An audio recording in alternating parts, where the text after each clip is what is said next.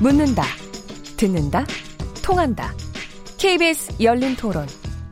듣고 계신 청취자 여러분, 감사드립니다. 들으면서 답답한 부분은 없으신가요? 궁금한 점은요? 그렇다면 함께 토론에 참여하시죠. 유료 문자 9730을 이용하시면 됩니다. 단문은 50원, 장문은 100원의 정보 이용료가 있습니다. 스마트폰 어플리케이션 KBS 모바일 콩을 통해서도 무료로 참여하실 수 있습니다. KBS 열린 토론은 언제나 열려 있습니다. 듣고 계신 KBS 열린 토론은 매일 밤 1시에 재방송됩니다. 네, KBS 열린 토론 오늘 미세먼지 실태와 대책이라는 주제로 얘기 나누고 있는데 청취자 의견 좀 잠깐 들어보겠습니다. 어, 휴대전화 7085번님, 농촌에서 소를 기르고 있는데요. 시골 공기 좋다는 말은 다 옛날 이야기입니다. 여기서 마음 놓고 숨을 쉴 수가 없습니다. 이민이라도 가고 싶어요. 우리나라가 언제부터 이렇게 되는 건지 속상합니다. 콩으로 의견 주신 이명무 정치자님, 미세먼지 주된 원인은 중국에 있는데 정부 대책이 얼마나 효과가 있을지 의문이 듭니다. 경유차가 대기 오염을 주범처럼 얘기하는데 먹고 살기 힘든 서민들은 속상합니다. 차 바꾸는 게 생각만큼 쉬운 일이 아닙니다. 휴대전화 끝자리 3456번님, 미세먼지 문제를 해결하려면 중국 당국의 노력을 촉구해야 합니다. 정부가 중국 눈치를 보면서 너무 저자세로 대응하는 것 같아 답답합니다. 일본 등과 적극적으로 연대하는 방안까지 고민했으면 합니다.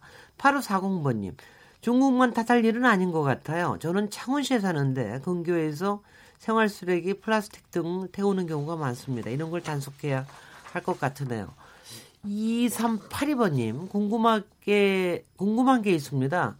미세먼지가 심할 때는 밖에도 나가지 말라고 하는데요. 밖에서 말리는 곶감이나 김 같은 식품은 그냥 먹어도 되는 겁니까? 말려 먹는 식품에 초미세먼지가 가득한 게 아닌지 걱정되네요. 저 이 부분에 대해서 오늘 이제 우리 교수님 하고 변호사 교수님 세 분, 어, 변호사 한 분, 지현영 환경재단 변호사님, 그다음에 이종태 보건정책관리학부 교수님, 동종인 서울시립대 환경공학부 교수님, 어, 김해동 계명대 지구환경학부 교수님 있으신데요. 이 마지막 질문에 대해서는 이종태 교수님 답, 답해 주셔야 되겠습니다. 왜 그러냐면요. 저도 지난주에 김장을 하면서 그날 원래 날씨도 따뜻하고 그래서 바깥에서 하려고 그랬는데 그날 미세먼지가 좀 심한 거예요. 아, 그래서 이거 그냥 아무래도 안 되겠다. 1년 동안 찜찜하느니 차라리 집에서 해야 되겠다. 그래서 그렇게 했는데 이렇게 밖에서 말리는 꽃감이나 김 같은 식품을 그냥 먹어도 되는 건지 그거에 대해서는 좀 답변을 해 주시죠. 글쎄요. 뭐 사실은 뭐 그런 우려들을 많이 하시고 뭐 저 저 제 내자도 이제 항상 그런 것들에 대해서 저한테 질문하고 관심을 네네. 많이 드는데요. 어 이제 그런 부분은 실제로 뭐 측정은 해보지 않았으나 저희가 이제 거기 이렇게 흡착된 것들은 어 우리가 이제 잘 씻어내면 어, 괜찮을 것 같고 이제 우리가 아마 대기 전공하시는 선생님들은 잘 아실 텐데 네. 작은 먼지들이 이제 어디 흡착되면은 이미 그게 초미세먼지는 아닙니다. 왜냐하면 네. 그 자체로 서로 응집 반응과 서로 이렇게 자기들이 이렇게 물리적인 그 성상이 변화합니다. 그러니까 네. 어디 어떤 부분에 일단 흡착된 게 다시 재부유하는 경우에는 초미세먼지 형태가 아니라 좀 더 큰 먼지들로 이렇게 음흠. 있을 가능성이 있으니까 그런 것들이 재부, 재부유가 돼서 호흡을 통해서 들어왔을 때 그렇게 걱정하지 않으셔도 될 것 같다는 생각은 들고 그다음에 또 뭐 이제 흡, 이렇게 흡착된 것들을 털어서 또는 깨끗이 쳐서 그다음에 우리 몸에 들어오는 기전이 호흡이 아니라 우리가 이제 소화로 소, 이제 음식의 섭취를 통해서 들어오는 거잖아요. 그러니까 네. 그런 경우에는 이 호흡기보다는 좀 더 그 defense mechanism 우리가 이제 그 우리가 이제 방어하는 기제들이 네. 좀더 잘 되어 있다. 아, 이렇게 이런 관점에서 본다면 그렇게 큰 우려는 하지 않으셔도 되고 이제 우리가 일상적으로 하는 세척 과정들을 우리가 잘 하셔서 음. 어뭐 이렇게 하셔도 될 것 같다 이런 생각은 듭니다. 네. 예. 우리 위가 우리의 폐보다 훨씬 더 더, 더 세다라는 얘기는 저도 많이 들었습니다. 예. 여기서 시민들의 목소리를 좀 들어보도록 하겠습니다. 미세먼지 관련한 시민 인서트입니다. 그냥 창문 안 열고 아이 마스크 씌워서 보내고 손 자주 닦으라고 하고 지금 방마다 공기청정기를 놨어요. 중국은 건물에 무슨 큰 청정기를 뭐 옥상에 올린다는 얘기도 있고 아니 우리나라도 이제 그렇게 하는 게 낫지 않을까. 공장 그런 것도 정화 장치 뭐 잘 했는지 전체적으로 어떤 환경적으로 중국에서 미세먼지가 날아와서 또 한국에 어디 어디 영향을 주고 기초조사까지 돼 있는지도 모르겠어요. 근데 그게 돼 있다면 국가 간의 어떤 부분에 또 이슈 화 시킬 수 있고 협력할 수는 그게 우선이라고 생각합니다. 너무 심할 때는 그냥 외출을 자제하고 나가지 않는 방향으로 하고 있어요. 디젤 차량 때문에 많이들 언급되는 것 같으니까 그런 부분을 좀 규제하고 지하철을 좀 더 많이 배치하거나 대중교통이 좀 편하게 투자를 많이 해서 자가 차량이나 뭐 이런 걸 이용을 많이 안 해도 다닐 수 있게 투자가 돼야 되겠죠. 엄청 큰 문제입니다 이게 자연을 개발해서 이 추구하는 거를 더 줄여야 된다는 것이죠. 전기차를 빨리 개발을 해서 그쪽 산업을 발전시켜야 되고 정책 위반하는 분들이 폭넓게 적극적으로 미래 대비를 해야 되겠다 이런 생각이 듭니다. 아, 전기차 얘기 나오니까는 정말 뭐 여러 가지 생각 듭니다. 혹시 뉴스 보셨는지 모르겠는데 어, 지난주였을 겁니다. 영국에서 현대에서 나온 한 책이 수소차일 거예요. 아마 그게 그걸 가지고서는 달리 달리는데 뭐 에너지 절감뿐만이 아니라 그거 달리는 동안에 어 그 미세먼지나 이 대기 오염도 같이 줄일 수 있었다. 그런 꿈과 같은 시대가 빨리 와야 되는데 말이죠. 자, 그런 시대가 올기를 바라, 바라 면서 지난 정부가 지난 8일 날 어, 미세먼지 관리 강화 대책을 발표했는데요. 이게 얼마나 효과적인 건지 지연영 변호사님께서 좀 소개를 해 주시죠. 어, 네, 정부가 작년에 9월 27일 날 이렇게 종합 대책을 일단 1차적으로 발표를 한 적이 있고요. 그 이후에 이제 최근에 그 부분을 강화해서 더 대책을 마련했는데 어, 주된 내용은 일단 고농도 비상 저감 조치를 이제 수도권에 한정한 부분을 13개 시도로 다 확대를 하고 그 법이 시행된 후인 내년부터는 민간에도 적용을 해서 차량 운행 제한을 한다던가 배출 사업장 공사장을 좀 제한을 한다던가 그런 것들을 이제 강화한다라는 발표를 했고요. 또 일상적으로도 이제 경유차에 관련해서 제재를 하는 내용이 어, 많이 있었는데요. 특히 특징적인 부분은 그 clean 디젤 정책을 공식적으로 폐기했다는 것이 조금 특징적인 것 같습니다. 네. 그리고 또 어, 석탄 화력 발전소에 대해서도 봄철 shutdown이 꽤 효과가 있었기 때문에 이 부분에 대해서도 좀 더 확대를 하겠다라는 발표를 하였습니다. 네네. 어떻게 평가하고 계십니까? 이번에 대책의 내용에 대해서. 저 김, 김혜동 교수님부터 얘기하시겠습니까? 예, 저는 이번 대책을 좀 그렇게 높게 평가를 안 하는 편입니다. 효과가 별로 없을 것이다? 예, 왜냐하면 이게 나오는 게 고농도 발생 후에 저감 대책이 시작되거든요. 우리나라 지금 특별법이. 특별법이 네네. 농도가 굉장히 높아졌을 때 차량 이부제를 시행한다든가 음흠. 석탄 화력 발전소에 노후 몇 개를 중지시킨다든가 이런 얘기인데 네. 이 미세먼지가 중국발 기온이 될 때는 그게 고농도로 밀려왔다가 금방 끝나버리거든요. 그리고 좀 전에 우리가 얘기했지만 중국 기, 기온이 60에서 80% 정도 되는데 거기에 우리나라가 국내적으로 조금 줄인다는 것이 큰 의미가 없는 이런 실정이 됩니다. 그래서 우리가 타깃을 잡을 때 이 중국발이 주요 기온이 될 때보다는 우리나라 자체적으로 발생한 대기 오염 물질들이 기상 조건에 의해 가지고 국내에 정체되어서 나타날 때 그럴 때 대기 오염 발생 그 저감 조치가 매우 효과적일 수가 있거든요. 그래서 우리가 이게 어 오염 발생을 갖다 줄일 때는 어 기상 상태를 이렇게 예측을 할때 네. 이게 오염 물질이 정체될 수 있는 패턴 판단하기는 좀 쉽습니다. 네. 그럴 때 선제적으로 조치를 취해야 된다는 것이고요. 네. 그다음에 하력 발전소도 몇 개를 중지시키는 이 정도가 아니고 우리나라 한전에서 전기를 사줄 때 이 싼 가격, 즉 발전 단가가 싼 것부터 우선적으로 구매를 합니다.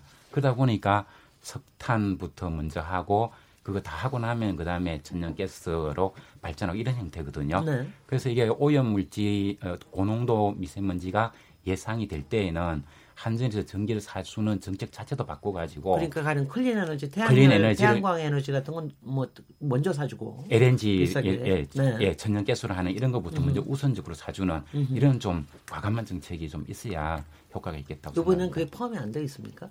예. 국회에도 어, 왜, 국회도 보면 왜 석탄 관리법이라고 하는 것이 제, 어, 제출은 되어 있는데 네. 이게 통과가 안 되고 있어서 문제라는 그, 어, 그런 것도 좀 알고 있습니다. 통과가 안 되는 이유가 뭡니까? 뭐 국회에서 국회의원들이 아니 뭐 아니 아니 그러니까 거기에는 뭐 예. 그쪽 업계에 뭐 로비가 있는 겁니까 아니면은 뭐 그쪽 뭐 관련 부처에 어, 여러 가지 뭐 현실적인 문제가 있는 겁니까? 뭐 제가 아는 것은 이 법이 제출은 되어 있는데 네. 예, 국회에서 논의는 안 되고 있다. 어, 그 정도 수준까지만 알고 있습니다. 미세먼지 특별법이요? 아니 석탄 석탄 아, 관리법. 석탄. 예. 네. 석탄에 관리된 예. 관리된 게요. 저 동종인 교수님께서는 어떻게 네. 평가하십니까? 이제 뭐 이게 미세먼지 문제 워낙 이제 뭐 이렇게 중요한 이슈가 되다 보니까 이 중앙 정부 차원에서도 이게 뭐 이렇게 비상 대책을 지금 뭐 한 세 번째 지금 발표하는 것 같은데요. 그러니까 기존 정책의 연장선상에서 나오는 정책이 많은 것 같고요. 그래서 좀 더 이제 근본적인 어떤 좀 대책이나 이런 것들이 좀 더 나와주면 좋겠다는 생각을 하고 있고요. 그리고 이제 이번에는 이제 미세먼지 농도가 높아졌을 때 과거에는 이제 관용 차량에 대해서만 좀 이렇게 제재를 하던 거를 이제 민간 부분까지 좀 확대했다는 부분이 있는데 이제 이게 민간 영역까지 넘어간다 그러면은 이게 이제 물론 뭐 단속은 하겠지만 저는 단속도 뭐 필요하지만 이게 시민들의 어떤 의식을 바꾼다든지 또 자발적인 시민 운동 이런 것들 좀 일어나야 된다고 생각을 합니다. 그래서 조금 이제 그 정부 혼자서 너무 그냥 좀 어렵게 이렇게 미세먼지 문제를 해결하려고 막 하는 것보다 이게 어, 민간 부분이나 또는 산업 부분이나 이게 전체적으로 좀 약간 동의가 되고 어떤 시민 참여 운동이나 사회적 캠페인 이런 게 좀 일어날 수 있도록 조직화하고 또 여기에 대해서 좀 지원을 해주고 이렇게 해서 이제 좀 약간은 이렇게 국민 참여 운동으로 해야만 되고 외국에 같은 경우에도 보면은 아주 그 좀 시민들이 자발적으로 이렇게 참여하는 그런 부분 상당히 많고요. 네. 그다음에 이제 예를 들면 이제 이 교통 수요 관리라는 게 있는데 예, 어떤 특정 지역이 이제 오염이 심하다 그러면 아예 자동차 그러니까 화석 연료를 쓴 자동차 아예 못 다니게 한다랄지 음. 아주 강한 이제는 또 제도적인 장치를 두고 있습니다. 네. 근데 지금 일부 지역에서 좀 그렇게 하려고 하고 있지만 뭐 여러 가지 이제 뭐, 그 뭐 선거나 이런 걸 의식해서 그런지 이 어느 지역이라도 그 통행 제한을 한다랄지 좀 이렇게 아주 강한 그런 이제 정책은 드라이브를 못 하고 있는 또 이런 실정이거든요. 네. 그래서 지금은 약간은 이제 그런 뭐, 뭐 약간 중간 단계의 이런 정책이라고 보고 조금 더 이제 실효성 있고 또 전 국민적인 어떤 그런 운동으로 좀 될 수 있도록 음흠. 좀 크게 키워가고 또 이제 특히 뭐 중국과의 관계에 있어서도 보면은 상당히 조금 이제 어, 저기, 저기 중국 예. 문제는 조금 나중에 예, 예. 따로 별도로 좀 예, 얘기를 그러, 하는 거로 하고요. 일단은 음, 예. 국내 지금 효과에 대해서 약간 좀 의심적으로 하시기도 하고 그러는데 한번 이정도 교수님 얘기 좀 드, 그, 들어보죠. 주로 이제 이게 고농도 비상 조치인데 주로 이제 관심이 그 비상한 상황에서 농도를 어떻게 빠른 시간 내에 줄일 거냐에 대한 그렇죠. 관심이거든요. 사실은 네. 좀더 강화돼야 되는 점은 어쨌든 우리가 줄여야 되는 건 맞고 원인을 이제 원인 관점에서 미세먼지 농도를 줄여야 되지만 이게 금방 줄여들지 않으니 그 기간 동안에 우리 시민들이 어떻게 건강을 유지하면서 살게 하는지에 대한 관심이 그 비상한 상황에 있어야 될 것 같습니다. 그러니까 어, 쉽게 얘기하면 노출을 저감시키는 어떤 특별한 조치들이 그때는 있어야 될 것 같습니다. 예컨대 그러니까 어떤 거 예컨대 뭐 우리가 이제 미세먼지 마스크 같은 것들 그러니까 우선 타겟을 일반 시민들의 경우에 이제 미세먼지 마스크 같은 것들을 이제 뭐 본인이 구입해서 쓰기도 하고 하면서 노출을 줄이는 그런 노력들을 하지만 사실은 어, 우리가 사회 계층적인 관점에서 보면은 취약 계층들이 있거든요. 그러니까 그걸 구매하지 못하는 거나 예, 예. 또는 어, 구매하더라도 본인의 어떤 직업적 특성 때문에 야외에서 직업적 어떤 근로 활동을 해야 되는 그런 노동자들도 있는 거거든요. 그 예, 그분들의 예. 경우에 그런 미세먼지 마스크를 끼고 일을 하는 게 굉장히 번거롭고 힘들거든요. 그러니까 그런 상황에서는 뭐 일을 이제 야외 활동이나 야외 그 근무를 못 하게 한다는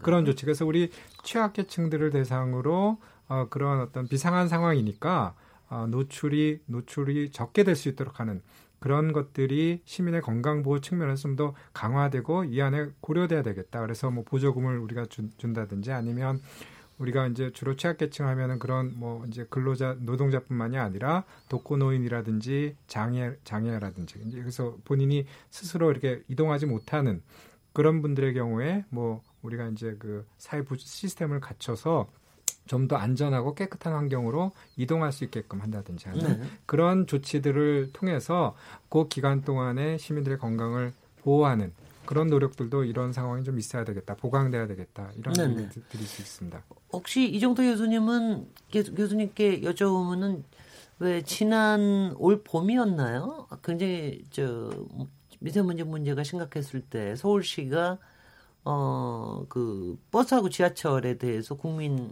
저 시민들에 대해서 교통비 지원을 해준 거란 말 무료로 해줬단 네. 말이죠.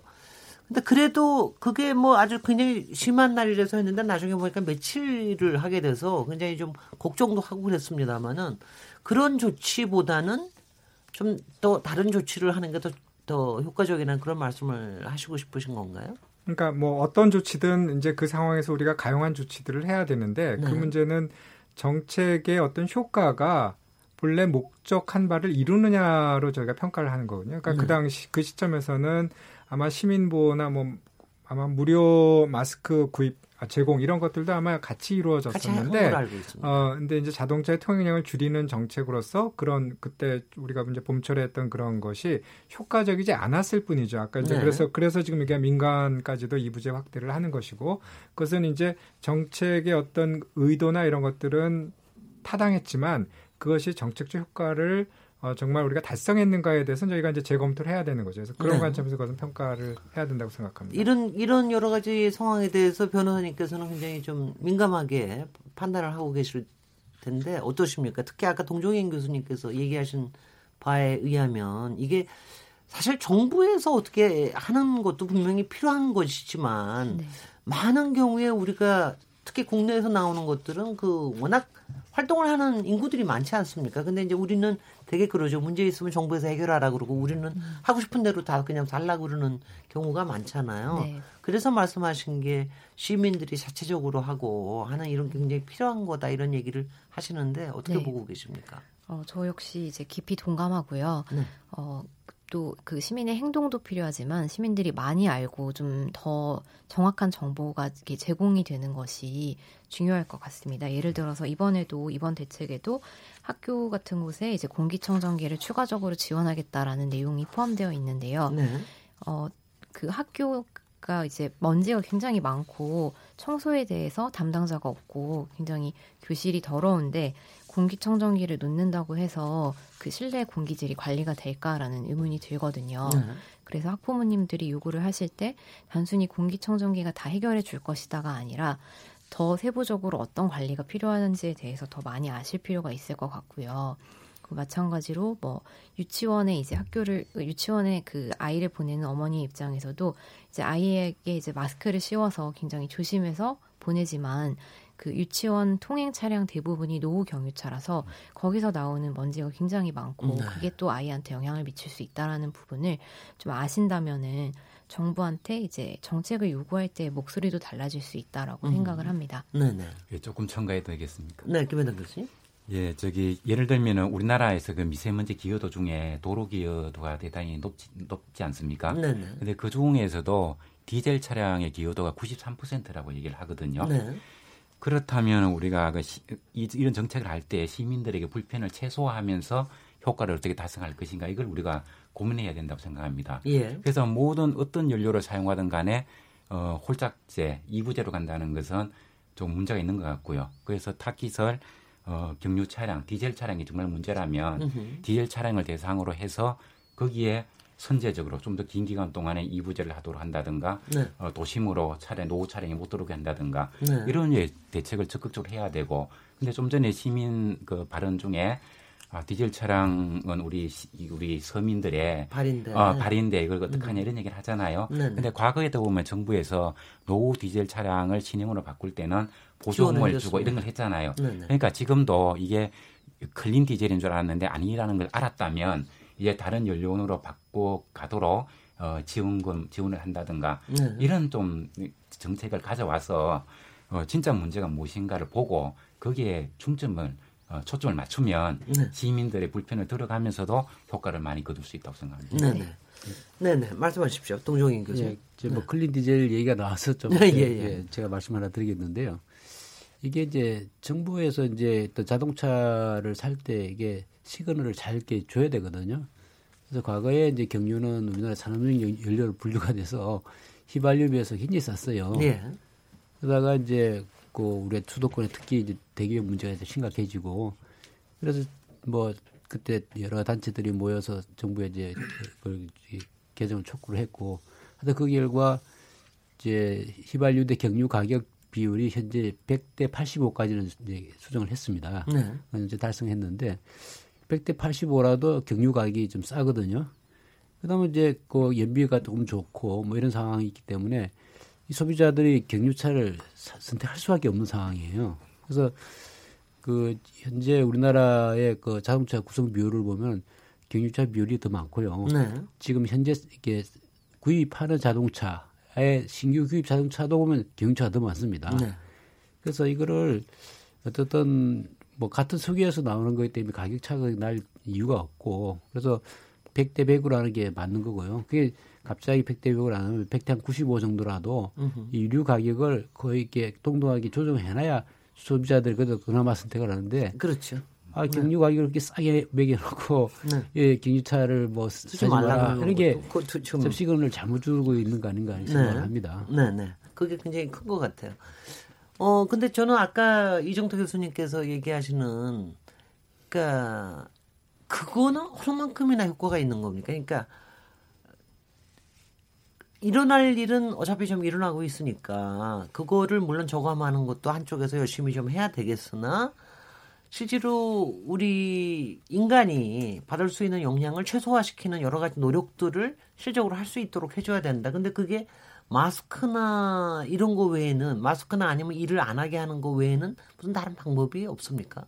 아니면은 또 그런 게 분명히 효과가 있습니까? 그 마스크를 하고 그러면은 예, 그 지금 이제 우리가 시중에 나와 있는 미세먼지 마스크는 이제 우리 식품안전청에서 이제 그 규격을 정해서 인증된 것들을 하고 있으니 네. 어, 사실은 이제 뭐 거기에 대한 것처럼 미세먼지 적절히 우리가 착용하고 하면 어, 미세먼지의 노출을 줄일 수 있다고 이제 생각은 됩니다. 네. 그런데 이제 그 자체가 어, 미세먼지를 거르는 것뿐만이 아니라 일반적으로 숨을 쉴 때 그 공기 압력이 이제 저항이 있게 되는 거니까 네. 어, 일반인도 사실은 숨쉬기가 사실 쉽지 않거든요. 글쎄 말이죠. 근데 그거를 착용하고서 어, 그걸 또 이제 노약자들한테 또 착용하는 경우에는 더 힘들어질 거고 으흠. 그리고 또 그걸 착용하고서 바깥에서 야외에서 활동을 하거나 일을 하게 되면 그것도 더 힘든 거거든요. 그러니까 우리가 이제 기술적으로 그걸 보완을 해서 뭐 어떻게 보완할지 모르겠습니다. 그건 제 전공은 아니지만 그 그런 것들이 좀 있다면 좋을 것 같고요.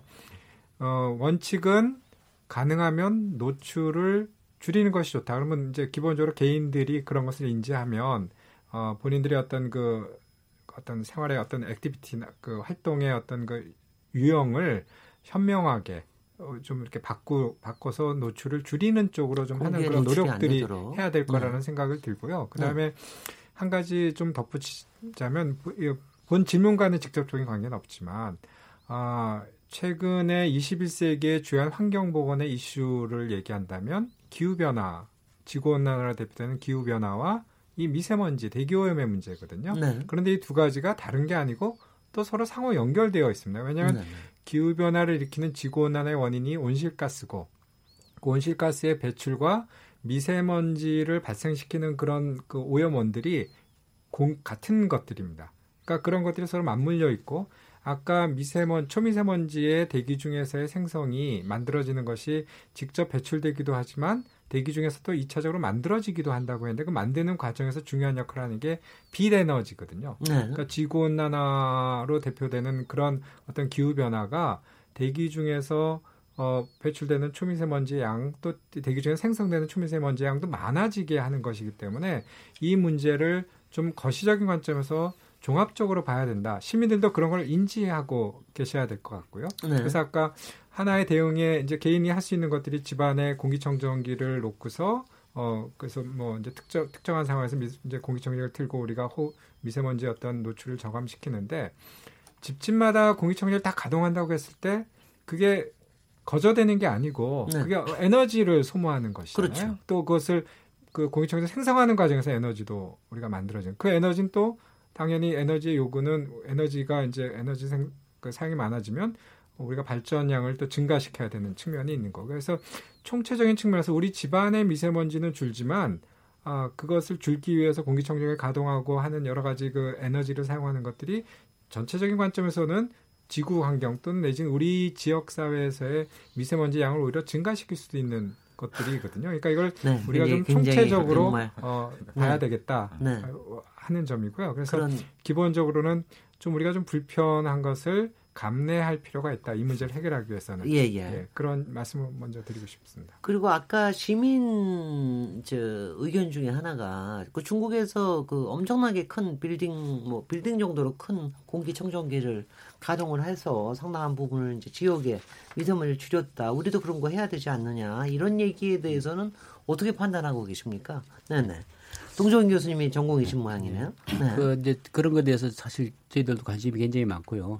네. 개별 시설에서 이제 오염을 줄이는 이런 거는 당연히 이제 해야 되고 이왕 저이 대기 중에 나와서 이제 형성된 먼지들에 대해서는 어떻든 뭐 이렇게 이참 어렵긴 하지만 이 대량 처리 기술을 좀 적용해야 된다. 네. 그 이제 그런 이제 뭐 동의는 다 돼 있는데 이제 그게 과연 이제 경제적으로 또 뭐 이렇게 성능적으로 효과가 있느냐 이제 이런 문제가 남아 있습니다. 그래서 북경에서 굉장히 큰 한 100m 정도 타워를 세워서 네. 거기서 이제 뭐 밑에서 이제 공기를 위로 부유시켜서 이제 필터하는 이런 이제 장치를 설치를 했는데 그 주변 공연은 일부 이제 그 정화되는 이제 효과가 있다고는 네. 얘기를 하고 있지만 그게 이제 전체적으로 지역의 대기질을 정하는 데는 아주 좀 미약하다. 네. 크게 이제 효과가 없다. 이런 데 또 결과가 나오고 있고요. 네.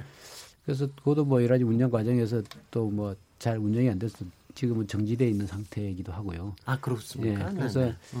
이제 꼭 그것뿐만 아니라 우리가 이제 대량으로 처리할 수 있는 또 새로운 방법들이 있는지에 대해서는 아마 아마 많은 또 연구를 좀 해야 될 것 같습니다. 네네. 네. 네. 예를 그렇죠. 들면 이제 네. 우리가 이 터널 같은데 자동차가 막 많이 통행하는 터널은 이렇게 한정된 공간이기 때문에 또 일하지 뭐 오염물질도 많이 있고 그래서 거기서 이제 공기를 뽑아가지고 또 대량 처리하는 이런 기술도 앞으로 이제 뭐 적용이 가능하고요. 네. 어, 또 이렇게 뭐 지하철 같은 데서도 이게 한정된 지역에서 막 옮겨가면서 또 여러 가지 미세먼지가 많이 발생하기 때문에 거기서도 이제 집중적으로 처리할 수가 있고 환기 시설을 이용할 수도 있고요. 네. 에, 그래서 뭐 여러 가지 아이디어들이 지금 제시가 되고 있습니다. 그래서 뭐 그런 부분 시간 조금 걸리겠지만 네. 향후 뭐 여러 가지 좋은 기술들이 나올 것 같습니다. 네네. 여기 혹시 이 국내에서 여러 가지 해야 되는 부분들에 대해서 더 얘기하시고 싶은 게 혹시 있으시면 얘기하시고요. 예. 저희가 3부에 가서는 이제 중국에 예. 대해서 뭐 좀 집중적으로 얘기를 하려고 그러는데요. 예, 조금 예, 조금 더 붙이면 금년 네. 정부에서 그 시민 아이디어 공모를 했습니다. 네. 어떻게 하면 미세먼지를 줄일 수 있을까? 네. 어떤 연구를 하면 좋겠느냐 이래서 한 선정된 게 필터링 된게 한 다섯 가지 정도 있었는데 네. 그 중에 가장 대표적인 게 우리도 중국처럼 대규모 미세먼지 흡입탑을 만들어서 하자 이 네. 아이디어가 있었고요. 그, 그리고 또 네. 하나가 뭔가 하면 서해안에 네.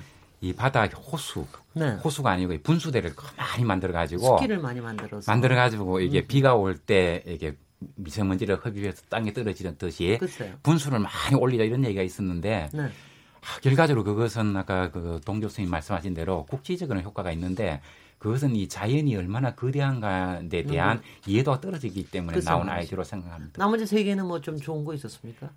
없었습니다. 그래서 환경 산업기 순원에서 네, 네. 그, 그 적극적으로 한번 수렴해 보려고 했는데 네. 이 과학적으로 우리가 네. 그 납득이 되는 게 하나도 없어가지고 네. 선정을 결과적으로 하나도 뭐 안 했습니다. 예, 그, 예. 아, 동정희 교수님도 꼭 예. 청구하시고 싶은 예. 말씀. 그래서 이제 우리가 좀 여러 가지 불안하니까 이제 뭐 실내에서 이제 그, 그 거주를 하게 되는데 그럼 실내 공기도 안전한가, 네. 환기를 해야 되는가, 뭐 이런 이제 질문들이 상당히 많거든요. 그렇습니다. 네. 그래서 이제 실내도 뭐 여러 가지 이제 뭐 우리가 음식도 조리도 해야 되고 또 아이들이 뭐 왔다 갔다 해야 되기 때문에 미세먼지가 많이 있, 습니다 그래서 이제 환기는 꼭 필요하고요. 그렇지만 이제 환기 후에 이제 창문을 닫고 실내에서 이제 청결을 유지하는 게 상당히 중요하다고 생각합니다. 네. 이게 어떤 연구에 의하면은 이 아이들이 한번 쑥 이렇게 왔다 갔다 하고 난 다음에 미세먼지가 확 올라갔다가 그 다음에 또 미세먼지가 많이 줄어들고 이런 더 연구가 있는데 네. 이게 실내에서도 미세먼지가 가라앉았다 떴다가 이렇게 반복을 하기 때문에 그걸 깨끗하게 청소하는 게 상당히 중요하다고 생각하고요. 네. 뭐 그냥 불안하니까 뭐 공기 청정기를 방마다 설치하고 그러는데 그것도 조금 지양을 해야 되지 않을까 생각하는데 이런 시도가 있었습니다. 그 공기 정화식물을 이제 실내에서 두고 그 정화 효과를 보는 이런 부분이 있는데 굉장히 많이 쓰죠 요새. 예, 그래서 그게 뭐 한두 폭이 있어서 이렇게 되는 건 아니고요. 좀 그 방 규모에 맞게 잘 이렇게 배치를 하면은 상당히 효과가 있, 있다고 보고 또 서울시의 모 구에서는 예산을 들여서 이제 학교에다가 공기 정화 식물을 수천만 원어치 보급해가지고 그 네. 애들 그 가꾸게 했는데 어, 우리 했던 바와는 달리 상당히 관리가 잘 되고 어, 공기 정화 효과 상당히 있었고 네. 또 애들이 정서적으로도 상당히 좋았다. 음흠. 굉장히 반응이 좋아서 음. 추후에 좀 더 확대하는 걸로 이렇게 지금 이렇게 계획을 하고 있고요. 어, 그래서 어, 굉장히 좋은 좋은 소식입니다. 예, 그래서 공기도 이 식물에도 보면은 이제 공기 정화 능력이 있는 식물들이 있기 때문에 그걸 잘 선정해서 어느 정도 잘 이렇게 설계를 해서 하면은 예, 특히 학교 같은 데는 이제 오히려 그런 자연 친화적인 방법을 하는 것이 오히려 뭐 그냥 돈을 막 들여서 방마다 설치하는 그런 공기 정화기보다 좀 좋지 않을까. 네, 확실히 기계적인 방법으로 하는 거에는 굉장히 좀 한계가 오히려 있고요. 자연의 힘이 워낙 커서 자연에는 자연으로 그래서 그 공기 정화 식물뿐이 아니라 저도 그 요새 그 가로수나 그 기대 적용하는 거 보면 요새 미세먼지의 효과를 저감시킬 수 있는 거를 많이 바꾸려고들 노력들을 굉장히 많이 하고 있어요. 이런 것들이 아마 앞으로 꽤 많이 바뀌어줘야 될 지혜가 아닌가 싶습니다. 네네. 이정도 교수님 또 뭐 저희 연구 결과에 의하면 네. 이제 그게 이제 녹지라고 할 수 있는데요. 네네. 기본적으로 녹지 면적이 넓은 지역의 시민들의 경우에 네. 그렇지 않은 시민들에 비해서 같은 미세먼지에 노출됐을 때 건강 피해가 적게 나타납니다. 네네. 그러니까 그거는 이제 단순히 뭐 미세먼지 농도를 저감시킬 뿐만 아니라 네. 녹지라는 공간이 시민들의 어떤 정서 또는 시민들이 어떤 그 어떤 건강에 네. 좋은 기능을 발휘해서 건강 피해를 적게 에, 나타난다는 그런 연구 결과들이 실제로 국내에서 있고요 외국에도 네. 있기 때문에 그런 그 도시 같은 경우에 녹지 공간을 확대하는 것이 아, 이런 미세먼지의 어떤 대응으로서 중요한 아, 전략이 될 수 있을 것 같습니다. 글쎄 말이죠. 네, 이런 세, 생각이 바뀌는 것도 굉장히 중요할 것 같아요. 지금 또 청취자들 문자들 좀 많이 와서 제가 소개해 드리겠습니다. 휴대전화 3657번님. 각 공장에서 나오는 미세먼지가 너무 심각합니다. 전국 구석구석 작은 시골, 시골 마을까지 공장에 들어서 있는데 아무런 규제가 없는 것 같아요. 상업시설 규 모와 관계없이 규제를 강화해야 합니다. 아, 정말 그, 그렇습니다. 4640번님. 남 탓하기 전에 낭비적인 생활 방식을 고쳐야 합니다. 그래야 미세먼지 배출량도 줄어들 것 같아요. 더불어 유류세 인하 정책도 재검토했으면 좋겠습니다. 7847번님, 전기차를 친환경 자동차로 분류하던데 전기를 만들 때도 미세먼지가 생기지 않나요? 아까 또 이종태 교수님이 제기해 주시기도 하셨죠. 0068번님, 어, 경남 거창군 산골 마을인데요. 전 가구의 90% 이상이 화목 보일러로 난방을 합니다. 아침에 일어나면 바닥에 나가면 눈이 따갑고 매캐한 연기가 가득한데요. 시골 난방도 개선해야 하지 않을까. 요거 나중에 좀 한번 얘기해 주십시오. 요새 화목보일러 굉장히 많이 쓰고 있는데. 3292번님, 경유차 등 차종을 규제한다는데 자동차 차, 타이어가 마모되면서 나오는 미세먼지도 심각하지 않나. 이 문제는 어떻게 개선해야 할까요? 야, 뭐 한번 이쪽으로 생각을 하시니까 시민들께서 정말 많은 생각을 하신다는 걸 많이 느낄 수가 있는데요. 환경재단에서도 이런 아이디어들 많이 저기 공모도 하시고 많이 많이 모이시죠 이런 아이디어들이. 네, 저희도 어, 환경부랑 함께 시민 네. 아이디어 공모전을 진행한 적이 있고요. 네. 그래서 거기서 아, 많은 생각을 하고 계시는구나라는 것을 느꼈는데 네. 어, 저는 이제 그것과 별개로 아까 첨언을 좀 하고 싶었던 부분이 네. 그 클린 디젤 정책을 폐기했다라는 게 굉장히 유의미한 그 사건인데 반면 그 그것에 대안으로 나온 정책은 너무 미미했던 것 같아요. 방금 글쎄요. 그 청취자 여러분도 지적을 해주셨듯이 유류세를 뭐 인하하는 굉장히 상반된 그런 태도를 보인다거나 그런 네. 부분들이 있었고 또 눈치를 봐서 유류세 조정을 잘 하지 못하고 그 화물 그 자동차에 대해서 유류 보조금을 주는 것도 그 원래 잠정적으로 하기로 한 것이 계속 오랫동안 계속되고 있거든요. 그래서 그런 부분에 대해서 이제 확실한 대책이 필요하다라고 생각하고요. 그리고 네. 그 친환경차 부분에 대해서도 말씀을 해주셨는데 경유차 자체가 증가하게 되고 또 승용차 경유 승용차가 허용되게 된 거에도 사실 그 비하인드에 어, 자동차 업계가 있다라고 생각하거든요. 그럼요. 근데 그럼요. 이제는 또 친환경 차를 사라고 하면서 또 지원을 해주는 것이 음흠. 과연 이게 우선순위인가? 오히려 네. 노후 경, 경유차를 관리하고 또 clean 디젤 정책에 대한 어떤 사과의 의미로서 그런 부분에 대해서 이제 국민들에게 더 혜택이 돌아가야 되는 게 아닌가. 네. 라는 그런 생각이 듭니다. 네, 그 생각 저도 저도 상당히 좀 동감하는 바가 큽니다. 아까 그 화목 보일러 얘기 나왔는데 혹시 화목 보일러가 얼마나 미세먼지 많이 나오는지 동종인 교수님. 예. 네. 그 특히는 바이오매스가 이제 신재생 에너지원으로 이제 인정이 돼서 특히 유럽 같은 데서는 이제 그런 걸 많이 이제 보고를 했습니다. 제가 그 지난주에 독일을 좀 다녀왔었는데 이 독일이 굉장히 많이 이제 보급을 했거든요. 네, 네. 근데 역으로 오히려 이런 사람들이 요즘 고민이 상당히 빠졌어요. 네. 이제 자기네들도 그 미세먼지나 특히 이제 질소 산화물 문제가 상당히 큰데 이런 경우에 이제 그런 화목 보일러 특히 이제 소규모 화목 보일러들이 상당히 이제 문제가 된다고 그래요. 네 네. 근데 이런 것들은 그냥 일종의 그 간단한 보일러 시설이기 때문에 어, 대기업 방지 시설이 없습니다. 그러니까 배출되는 게 그대로 이제 노출이 되는 예, 예. 거죠. 아, 그래서 기존에 그 허용을 해준 거에 대해서는 어떻게 폐지를 못 시키고 대기업 심할 때는 이제 공무들이 나가서 좀 이렇게 자제해 달라고 이렇게 약간 단속은 아니지만 홍, 홍보 계도를 하고 있습니다. 네. 그래서 우리나라가 이제, 이제 이런 이제 농촌 지역에 특히 화목 보일러라는 게 많이 이제 보급되고 있는 상황이라서 상당히 우려가 되고요. 특히 이제 그 이런 소규모 이런 화목 보일러 이런 보급은 상당히 이제 좀 재고를 해야 되지 않을까 생각하고 네. 대신에 이제 우리 신재생 에너지는 계속 확대해 나가야 되기 때문에 어느 정도 규모가 되는 시설 위주로 해서 또 대기업 방지 시설을 뭐 최, 최상급으로 올려서 이렇게 오염물질 줄이는 또 그런 노력은 또 많이 병행을 해야 될 것 같습니다. 네네. 우리 저기 음. 이거하고 쭉 해서 중국의 뭐 국내 상황에 대해서는 좀 예, 국내 상황에서 사실은 이제 화력 발전소 줄이는 문제에 대해서 아직 얘기를 못 했는데 그 나중에 시간이 있으면 얘기를 좀 하도록 하고요. 그 중국에 대해서 지금 뭐 크게는 60에서 아까 80%까지도 얘기를 하시던데 한 60% 정도의 그 기여율이 있다 중국에서 그러면 이제 그 이 부분에 대해서 우리가 이번에 한마디도 못하고 있는 거 아니냐 이거에 대한 비판도 있고 그러는 것 같은데 지현영 변호사님 어떻게 판단하고 계십니까? 네, 저희가 어, 판단을 해봤을 때도 그렇고 이제 시민들한테 이제 전화가 오거나 하는 부분에서도 그 중국에 왜 항의를 못하느냐에 대한 분노가 상당하신 것 같아요. 네.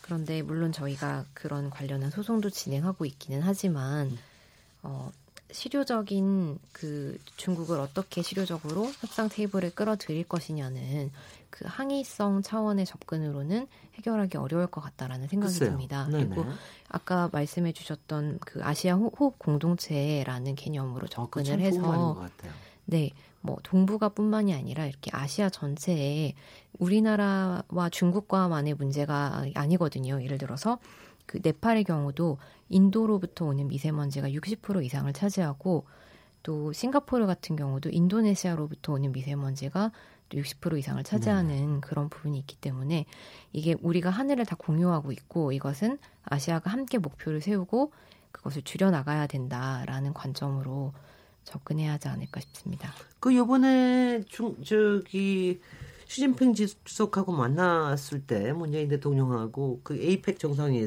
회의였었죠. 그때 공동 대처하기로 합의한 거로 일단은 언론에서 나왔는데 어떻게 보고 계십니까, 동정인 교수님?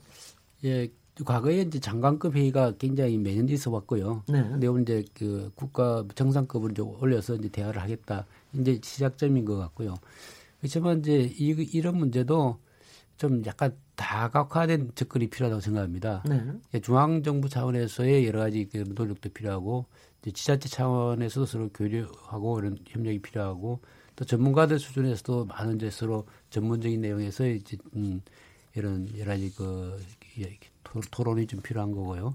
그다음에 시민들 차원에서도 좀 이렇게 그 NGO 그룹 간이나 또 그쪽에 그 시민들 간에 그, 그 일종의 그 여론 형성이 또 필요하다고 봐서 네. 그런 것도 필요하다고 생각을 하고요. 그리고 이제 이게 약간은 이제 우리가 예를 들면 기후 변화 문제 생겼다 그러면 기후 변화 협약을 맺지 않습니까? 이런 것도 네. 마찬가지로 이 동아시아 지역의 하나의 그 협약, 국제 협약 형태로 약간은 저 의무화된 그런 이제 국제법적인 어떤 협약이 좀 필요하다고 보고요. 네. 그리고 지금 실무 차원에서 그 한중 환경 협력 센터라는 게 만들어져서 이제 직원들 차원에서 이렇게 가서 파견돼서 조사도 하고 이렇게 하고 있습니다만은 뭐 그런 거는 이제 정부 차원에서 일부 노력 뭐전 평가를 하지만 이게 이제 그 정도 수준에서 해결될 문제는 아니라고 보고 그런 국제적인 어떤 agreement 하에서 약간 그 국제 기구 이런 거를 이제 해결할 수 있는 국제 기구 창설도 좀 필요하다 이렇게 네. 생각을 합니다. 혹시 뭐 이런 아이디어도 있던데 이게 일단 호흡 공동체 남북이 먼저 좀 먼저 뭐 조금 움직이면 중국도 참여하는데 좀 빨라지지 않을까 이런 얘기도 나오는데 그런 아이디어에서는 어떻게 생각하세요? 혹시 뭐 생각하고 계신 거 있습니까, 김회동 교수님?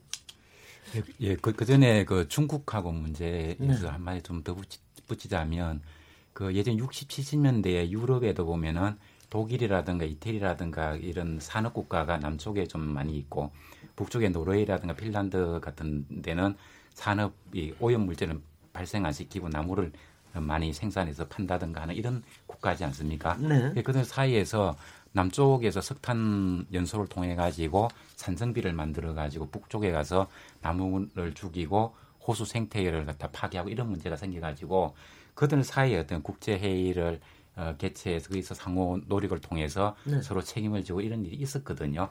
근데 우리나라 같은 경우는 보면은 한중일 3개국 얘기하면 은 일본은 우리와 상당히 멀리 떨어져 있기 때문에 좀 영향이 좀 적고 우리나라 네. 서해 같은 경우는 사실 이게 서해라고 얘기하지만 외국에 있는 있죠. 큰 호수보다도 작지 않습니까? 네. 그래서 바로 맞닿아 있고 그다음에 중국인들 안 줄이고 싶겠습니까? 그죠? 네. 발생하면 자기 나라의 피해가 크니까 그렇지만 어떤 경제 규모라든가 산업의 체계라든가 이런 걸 생각해 보면 어, 중국이 그리 노력하기가 쉽지 않겠다는 생각도 들고요. 네. 그리고 이제 우리가 얘기를 해도 예, 중국이 쉽게 안 들어줄 거라는 거는 너무나 어, 뻔한. 네. 어, 그래서 노력 안 하고 있는 건 아닌데 통하지 않는다. 뭐 네. 그렇게 네. 본게 현실일 것 같습니다. 그리고 북한하고 어, 문제를 생각할 것 같으면 남북이 같이 얘기를 하게 되면 당연히 효과는 더 클 것으로 생각을 합니다.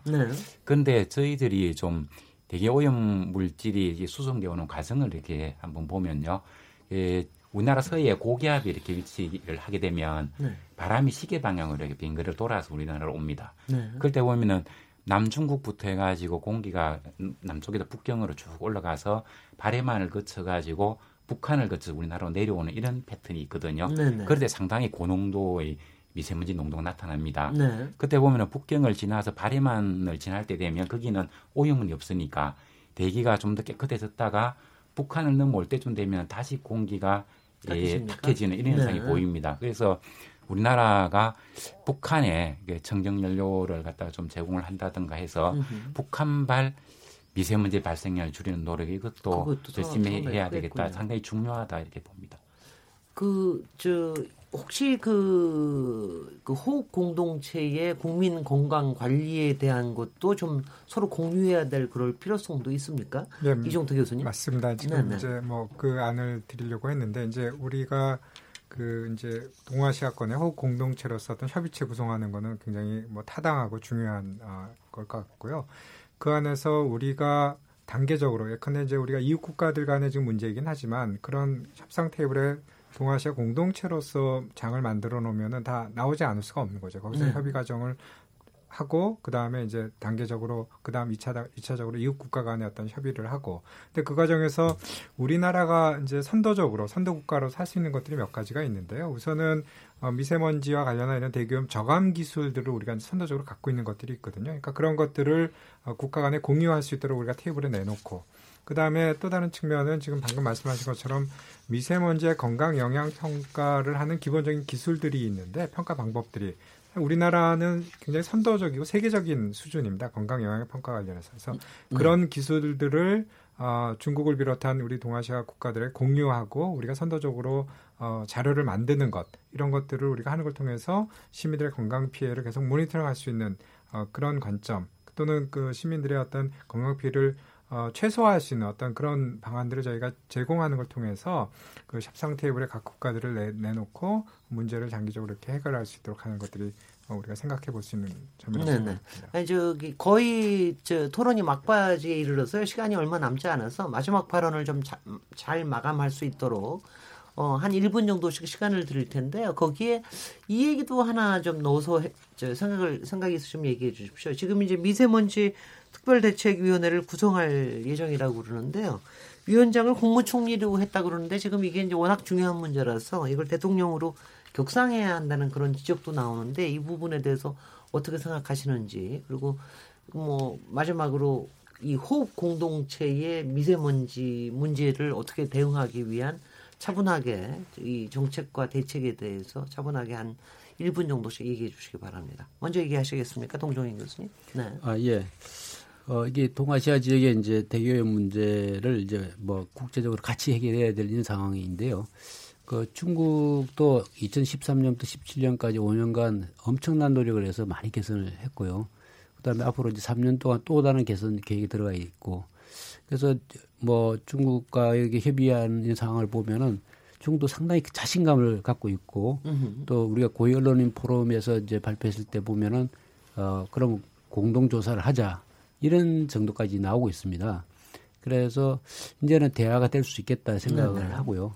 그렇지만 우리가 이제 이런 대화나 협상을 할 때 주의해야 될 거는 이 공동의 문제 공동 노력으로 해야 된다는 거지 일방적으로 우리가 뭐 중국에 이렇게 피해를 보고 있으니까 책임을 져라 이런 식으로는 곤란하다 보고요. 그럼요. 왜냐하면 우리나라의 대기업 물질이 중국으로 넘어가서 피해를 줄 수도 있습니다. 이런 상호적인 문제고 그래서 공동의 목표를 세우고 그 공동의 어떤 노력으로 이렇게 달성하는 이런 체제로 해서 상호 협력하는 이런 체제가 주지 않을까 생각하고 특히 이제 북한 같은 경우는 우리가 방지 시설을 한다는 이런 노력을 상당히 할 필요가 있고요. 그다음에 이제 미세먼지 그 특별위원회가 국무총리실 산하에 이제 세우게 됐는데 좀 강화를 했으면 좋겠다는 생각이 예, 예. 듭니다. 네. 그리고 여기 반드시 전문가 참여가 좀 필요하고요. 네. 그다음에 이제 이번에 보니까 한 15명 정도 수준에서 이제 그 개선 추진단을 만들었는데 조금 더 이제 또 포괄적으로 좀 그 광범위하게 좀 이렇게 사람들 네. 이렇게 확대해서 옥상옥이 아니고 실질적인 어떤 개선 추진력을 가진 그런 이제 기구가 좀 됐으면 좋겠습니다. 네, 지원영 변호사님. 어, 네, 저희도 그 대통령 직속 기구로 만들어야 된다라는 주장을 의료보건 전문가 500인의 서명을 모아서 그 청와대 앞에 가서 한 적이 있습니다. 네. 네. 어쨌든 지금 국무총리로 이렇게 결정이 되어가지고 또그 그 기획단도 15인의 범위에서 한다라는 내용이 발표가 됐던데요. 아, 좀 미흡하지 않나라고 생각이 듭니다. 중국 음. 같은 경우에도 중앙정부의 그 미세먼지 관련해서 일하는 사람이 200명 정도를 투입해서 하고 있고 예. 그리고 각 지방 정부에서도 그 실질적으로 감축을 하지 못했을 때 어, 바로 그, 그 단체장에게 이렇게 제재를 가하는 그런 식으로 이제 줄여왔다라는 것을 들었는데 그래서 좀 더 적극적으로 국가 아젠다화해서 대응해야 한다라고 생각하고요. 그리고 네. 그 환경 정의나 공기의 불평등 측면에서 아까 말씀을 해주셨었는데 그 정말 어, 하늘에는 이제 국경이 없고 특히 네. 그전 세계에 그 대기오염으로 사망하는 조기 사망하는 사람이 700만 명인데 네. 그 중에 400만 명이 아시아인이라고 합니다. 예. 그러니까 그만큼 이제 네. 네네. 네. 그래서 그만큼 네. 예. 우리 저 1분밖에 안 남아서 이종태 교수님 30초, 김혜당 교수님 30초. 네, 이종태 교수님. 네. 네, 그럼 두 가지만 말씀드리는데요. 네. 우선 은 어, 국내적인 문제에 있어서 우리가 어, 이러한 모든 정책의 기본적인 목적이 국민의 건강 보호에 있으니 그런 것을 계속 견제해야 되겠다. 그래서 아까 말씀드린 것처럼 농도 관리를 넘어서서 미세먼지 질적 관리, 그다음에 우리 시민들의 건강 피해를 최소화할 수 있는 그런 방안들이 다각적으로 우리가 고민돼야 된다는 거고요. 네. 국제적인 관점에서는 우리나라가 선도적인 기술을 여러 관점에서 갖고 있기 때문에 지금 이 문제에서는 어떤 리더십을 발휘할 시점이다. 그래서 네, 그런 네. 관점에서 이것을 어, 봐야 될 것 같습니다. 네, 김혜동 교수님. 예, 현재 뭐 국회에서 그 미세먼지 관련해서 법안이 한 50개 정도 올라가 있다고 얘기를 합니다. 근데 이제 미세먼지 네. 특위에서 나오는 얘기가 어떤 얘기를 하는가 하면은 현행법 하에서도 정부의 대처가 가능한 조치가 많이 있는데 네. 그 정부의 기업 활동 우선에 따른 소극적 대처가 큰 문제다 이런 얘기가 있거든요. 네. 그래서 뭐 이 특별위원회의 위원장을 누가 하느냐 하는 것보다는 이곳에서 나오는 길이된 조치가 강, 좀, 좀 제대로 반영이 될수 네, 네. 있도록 하는 게 대단히 중요하겠다는 얘기이고요. 그다음에 네. 우리 그 지방을 포함해 가지고 산업체에 저질 연료 사용하는 게 이것도 음. 기업체의 에너지 알겠습니다. 비용 절감 문제하고 근데 이런 것도 좀 어, 해야 되겠습니다. 해야 되겠습니다. 네. 네, KBS 열린토는 오늘 미세먼지와 실태와 대책 얘기했는데요. 오늘 토론회에 참석해 주신 김혜동 교수님, 동종인 교수님, 이종태 교수님, 지원영 변호사님 굉장히 수고 많이 하셨고요.